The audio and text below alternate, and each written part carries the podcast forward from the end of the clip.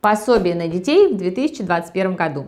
Последняя информация и тонкости оформления. Тема социальных выплат, льгот и пособий всегда актуальна и вызывает большое количество вопросов у наших граждан. Наибольшее число вопросов нам поступает от семей с детьми. Россиян интересуют актуальные размеры пособий на детей с учетом недавней индексации, а также нюансы оформления и получения социальных выплат. Смотрите наш сегодняшний видеоролик до самого конца. Поделимся с вами последней информацией о размерах и тонкостях оформления пособий на детей в 2021 году. Не забывайте подписываться на наш канал, ставить лайки и давать нам обратную связь в виде комментариев и вопросов к видео. Также теперь на нашем канале каждую пятницу в 18 часов вас будет ждать прямой эфир с обзором новостей недели, на котором вы также сможете задать свои вопросы и получить юридическую консультацию прямо на трансляции. Ставьте напоминания. Группа выплат пособия по беременности и родам. Право на получение указанного пособия имеют женщины, работающие по трудовому договору, Размер пособия по беременности и родам будет рассчитываться как сумма дохода за два календарных года, предшествующих году наступления отпуска по беременности и родам, деленное на 730 и умноженное на число календарных дней, приходящихся на период отпуска по беременности и родам. Безработные женщины при определенных условиях. Размер пособия для безработных женщин с 1 февраля 2021 года устанавливается в размере 708 рублей 23 копейки. Женщины, обучающиеся по очной форме обучения. Размер пособия по беременности и родам женщинам этой категории устанавливается в размере стипендии. Женщины, проходящие военную службу по контракту. В данном случае размер пособия устанавливается в размере денежного довольствия. Женщины, усыновившие ребенка, детей в возрасте до 3 месяцев и относящиеся к вышеперечисленным категориям. Размер пособия по беременности и родам для таких женщин определяется исходя из того,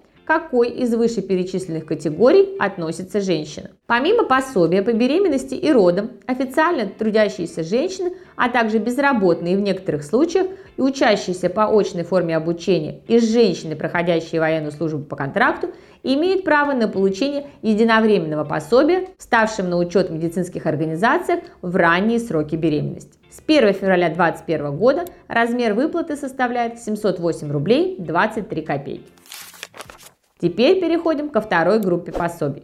Это пособие и выплаты на детей. Единовременное пособие при рождении ребенка. Правом на получение пособия обладает один из родителей или заменяющее лицо. Если родилось два и более детей, то в таком случае единовременное пособие при рождении ребенка выплачивается на каждого. С 1 февраля 2021 года размер пособия составляет 18 886 рублей 32 копейки. Ежемесячное пособие по уходу за ребенком до полутора лет. Работающие родители максимально смогут получить 29 600 рублей 48 копеек. Минимальный размер ежемесячного пособия по уходу за ребенком до полутора лет – рассчитанный измрод составляет 7082 рубля 85 копеек. Неработающие граждане также имеют право на получение данного пособия в размере 7082 рублей 85 копеек, независимо от числа детей. Ежемесячные денежные выплаты на ребенка в возрасте от 3 до 7 лет. Размер выплаты составляет 50%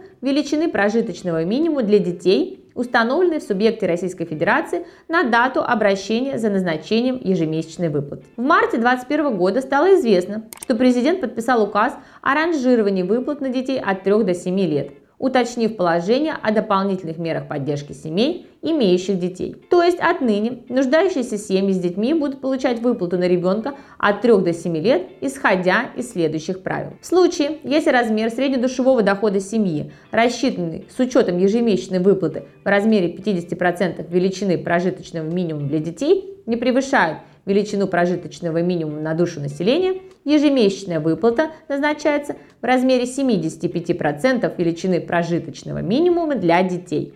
Если с учетом выплаты в размере 70% величины прожиточного минимума доход на члена семьи не достигнет прожиточного минимума, то тогда такой семье ежемесячная выплата повышается до 100%. Сообщается, что выплата в размере 75% и 100% будет осуществляться с 1 января наступившего года. Для этого гражданам, имеющим право на получение данной выплаты, необходимо будет подать после 1 апреля заявление на перерасчет.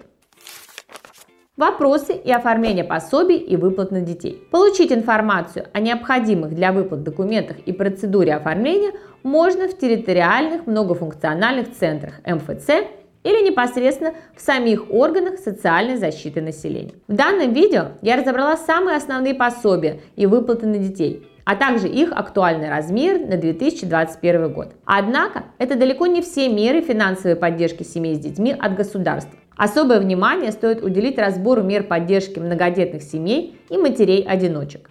Если данные темы являются для вас актуальными, напишите об этом в комментариях, а мы обязательно запланируем съемку этих видео на будущее. А на этом на сегодня все. Удачи вам и вашим близким!